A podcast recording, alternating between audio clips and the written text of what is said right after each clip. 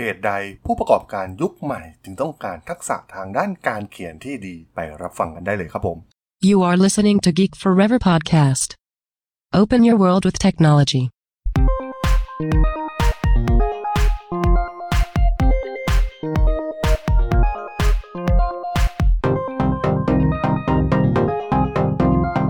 This is Geek Life. Better life for more happiness and success.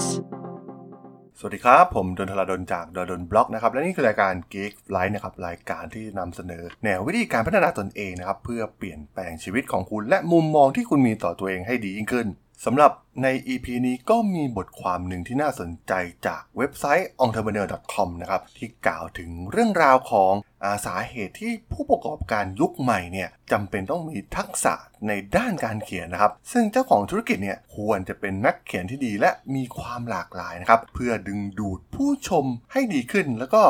สร้างความแตกต่างให้กับตนเองนั่นเองนะครับ ต้องบอกว่าการที่จะเป็นผู้ประกอบการเนี่ยก็ต้องมีสกิลหลายอย่างมากๆนะครับ ไม่ว่าจะเป็นเรื่องของความอดทน การมีไหวพริบ ความคิดสร้างสรรค์ แล้วก็การอดทนต่อความเสี่ยงต่างๆ ที่จะเกิดขึ้นกับธุรกิจนั่นเอง แต่ว่าพวกเขาจำเป็นจะต้องเป็นนักเขียนที่ดีหรือไม่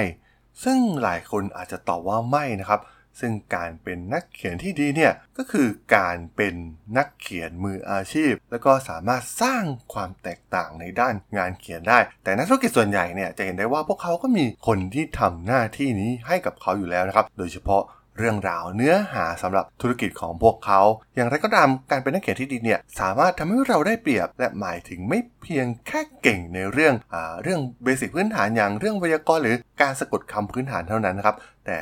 เป็นการแสดงความเป็นตัวเองด้วยวิธีที่น่าสนใจ และมีเอกลักษณ์นั่นเอง นั่นเองที่ทำให้ผู้ประกอบการยุคใหม่เนี่ยต้องมีนะครับทักษะในเรื่องการเขียน ก็บอกว่าสิ่งแรกที่เป็นประโยชน์สำหรับคนที่มีความสามารถในการเขียนที่ดีก็คือ จะทำให้ดูน่าเชื่อถือ และโน้มน้าวใจได้ดียิ่งขึ้นนั่นเอง โดยบริการอย่างแกมมารีนะครับซึ่งเป็นบริการที่เกี่ยวข้องกับการ สะกดคำต่างๆนะครับที่เป็นภาษาอังกฤษ ได้ทำการเข้าไปศึกษาโปรไฟล์ LinkedIn ร้อยโปรไฟล์นะครับในปี 2013 ซึ่งพวกเขามี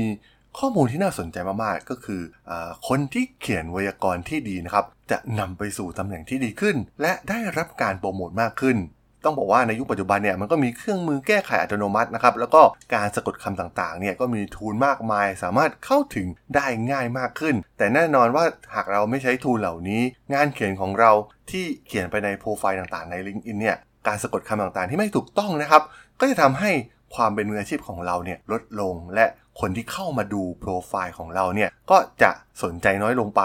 ซึ่งนอกจากเเรื่องพื้นฐานเหล่านี้นะครับ การเขียนที่ดีเนี่ยยังเป็นเครื่องมือที่ทรงพลังมากๆนะครับ แน่นอนนะครับ ไม่เพียงแค่เขียนให้ถูกต้องตามหลักไวยากรณ์เท่านั้น แต่ว่าสามารถที่จะนำงานเขียนเนี่ยมาใช้เป็นทักษะทางวาทศิลป์ทำให้มีความน่าเชื่อถือในการสื่อสาร ไม่ว่าจะเป็นอีเมล หรือจดหมายต่างๆนะครับ ซึ่งแน่นอนนะครับเราอาจจะต้องเขียนข้อมูลเหล่านี้ลงไป ซึ่งการเรียนรู้หลักการง่าย ๆ เช่น การใช้เสียงหรือการเขียนด้วยความกระชับ แล้วก็มีความชัดเจน รวมถึงสามารถที่จะจัดระเบียบความคิดของเราเนี่ยให้กลายเป็น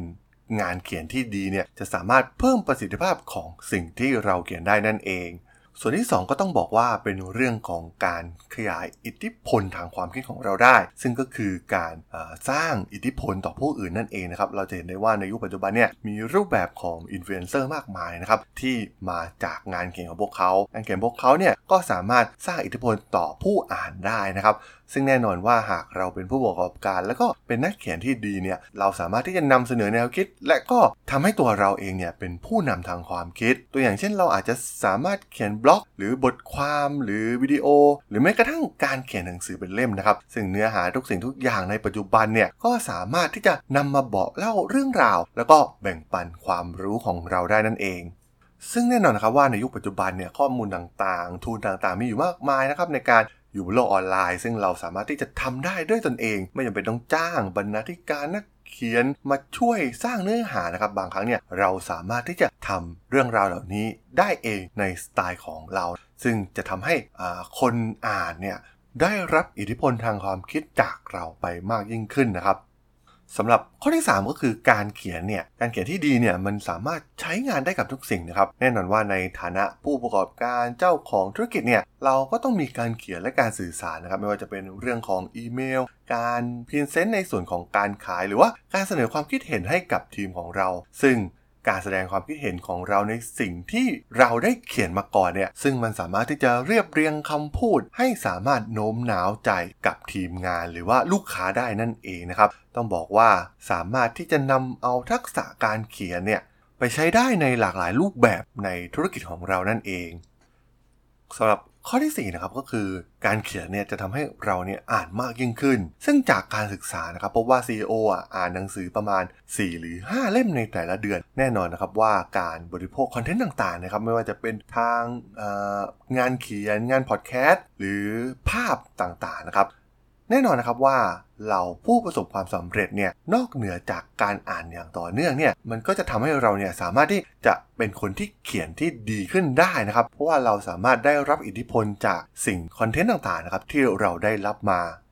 ซึ่งเราอาจจะไม่ใช่แค่อ่านเฉพาะหนังสือแนว พัฒนาตนเอง ชีวประวัติหรือว่าหนังสือธุรกิจเท่านั้นนะครับ หนังสือแนวนิยายวรรณกรรม หรือว่าบทกวีเนี่ยก็อาจจะสอนเราได้นะครับว่าวิธีการเลือกใช้คำและภาษาเนี่ยมันจะส่งผลต่ออารมณ์ของผู้อ่านได้อย่างไรนะครับ นั่นก็คือเป็นสิ่งที่เราสามารถนำไปประยุกต์ใช้ในงานเขียนของเราได้นั่นเอง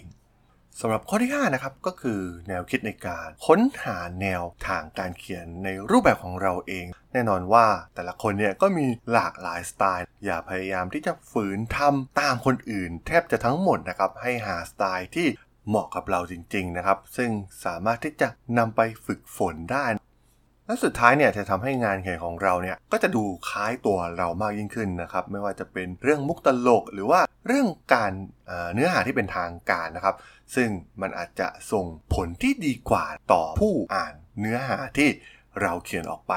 สำหรับข้อสุดท้ายนะครับ วิธีการที่สำคัญก็คือหมั่นพยายามสร้างเนื้อหาให้เป็นประจำนะครับ แน่นอนนะครับว่าวิธีที่ดีที่สุดที่จะทำให้งานเขียนดีขึ้นเนี่ยก็คือให้ตั้งเป้าไปเลยนะครับว่าเราจะสร้างเนื้อหา1ชิ้นทุกสัปดาห์หรือสัปดาห์เป็นสัปดาห์นะครับไม่ว่าจะเป็นทางบล็อกทาง Instagram หรือวิดีโอก็ตาม การติดตามการสร้างเนื้อหาอย่างสม่ำเสมอเนี่ยก็จะยิ่งทำให้เราเนี่ยมีประสบการณ์มากยิ่งขึ้นนะครับด้วยความตั้งใจและก็ความเอาใจใส่และการฝึกฝนเนี่ยก็สามารถที่จะเพิ่มพูนและพัฒนาทักษะการเขียนของเราได้ ต้องบอกว่าหลายเท่าเลยทีเดียวนั่นเองนะครับผมก็ถือเป็นอีกหนึ่งบทความที่น่าสนใจนะครับ จากเว็บไซต์ entrepreneur.com นะครับที่กล่าวถึงเรื่องราวของการเขียน ซึ่งแน่นอนนะครับว่าในปัจจุบันเราจะเห็นเหล่าผู้ประกอบการหรือผู้บริหารใหญ่ๆโตๆหลายคนเนี่ยก็เริ่มที่จะมาสร้างผลงานนะครับ สร้างตัวตนมากยิ่งขึ้น ผ่านไม่ว่าจะเป็นงานเขียนหรือการทำพอดแคสต์หรือการทำวิดีโอนะครับ ตอนนี้ในยุคปัจจุบันเนี่ยเราจะเห็นส่วนนี้มากยิ่งขึ้น แน่นอนนะครับว่ามันเป็นการสร้างตัวตนรูปแบบหนึ่งและงานเขียนมันก็เป็นสิ่งสำคัญที่เราสามารถสร้างเอกลักษณ์ของเราได้นั่นเอง โดยเฉพาะในธุรกิจในปัจจุบันเรื่องของคอนเทนต์ต่างๆ เนี่ยก็เป็นสิ่งที่สำคัญมากๆ สิ่งหนึ่งนะครับไม่แพ้สิ่งอื่นเลยในการดำเนินธุรกิจนั่นเองสำหรับเรื่องราวของ EP นี้เนี่ยผมก็ต้องขอจบไว้เพียงเท่านี้ก่อนนะครับ สำหรับเพื่อนๆที่สนใจเรื่องราวเนื้อหาแนวพัฒนาตนเองนะครับสามารถติดตามกันได้นะครับ ทางช่อง Geek Flower Podcast ตอนนี้ก็มีอยู่ในแพลตฟอร์มหลักทั้ง Podbean Apple Podcast Google Podcast Spotify YouTube แล้วก็จะมีการอัปโหลดลงแพลตฟอร์ม Blockdit ในทุกตอนอยู่แล้วด้วยนะครับ ถ้าอย่างไรก็ฝากกด Follow ฝากกด Subscribe กันด้วยนะครับ แล้วก็ยังมีช่องทางหนึ่งในส่วนของ Line แอดที่แอดทรดนนะครับ t H A R A D H O L สามารถ add เข้ามาพูดคุยกันได้นะครับ ผมก็จะส่งสาระดีๆพอดแคสต์ดีๆให้ท่านเป็นประจำอยู่แล้วด้วยนะครับ ถ้าอย่างไงก็ฝากติดตามทางช่องทางต่างๆ กันด้วยนะครับสำหรับใน EP นี้เนี่ยผมก็ต้องขอลากันไปก่อนนะครับ เจอกันใหม่ใน EP หน้านะครับผม สวัสดีครับ